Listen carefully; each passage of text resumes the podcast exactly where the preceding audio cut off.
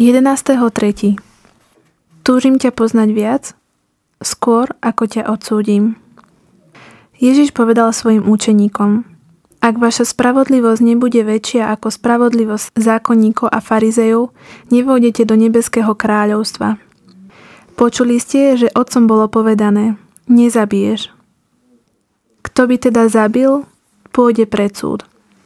No ja vám hovorím, pred súd pôjde každý, kto sa na svojho brata hnevá. Kto svojmu bratovi povie hlupák, pôjde pred veľradu.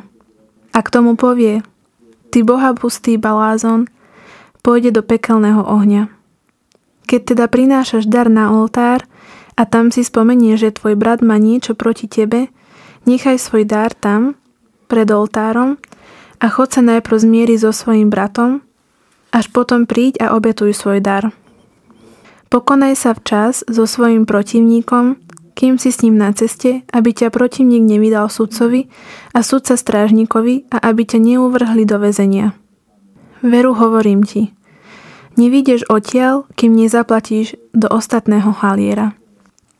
Hnev, kryúda, neodpustenie voči členovi rodiny, priateľovi, kolegovi v práci, dobrovoľníctve či v spoločenstve.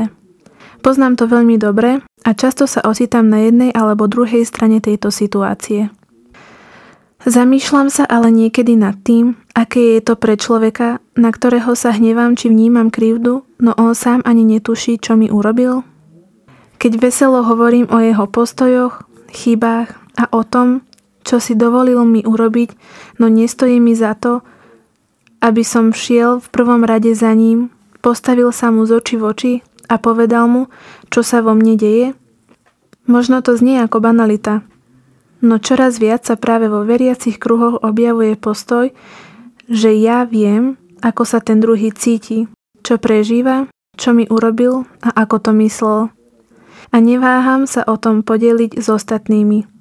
A daný človek častokrát ani netuší, prečo sa ľudia k nemu správajú inak. A skutočne je to celé tak, ako to vidím a prežívam ja, ako to môžem vedieť bez toho, aby som si s tým človekom sadol a vypočul si ho, ako to vnímal on sám a nepozeral len cez optiku mojich skúseností, zranení či pohľadov? Potom sa mi stáva, že prichádzam, ako sa píše v dnešnom evaníliu, s darom pred oltár a s maskou svetosti na tvári, no v srdci prežívam ešte hnevy, krivdy a neodpustenie mojim blížnym. Bože, dnes som tu a dávam ti na oltár celú svoju slabosť vo vzťahoch.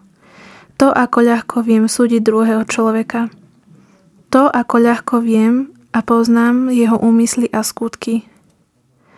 To, ako mi nestojí za to, aby som sa na neho pozrel, venoval mu svoj čas a túžil skutočne nájsť dobro, ktoré v ňom je. Odovzdávam ti to, lebo ja sám nie som schopný s tým nič urobiť a prosím o milosť a pomoc, aby si ma viedol a učil.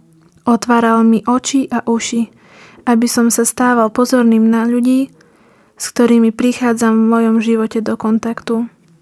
Skutočne túžim poznať môjho blížneho, človeka, ktorého mi prinášaš do života, viac. A túžim poznať viac cez neho teba, môj Bože. Dnes budem citlivý a pozorný na ľudí v mojom živote. Keď budem mať chuť ohovoriť človeka, ktorý v partii nie je prítomný, budem sa v duchu za neho modliť.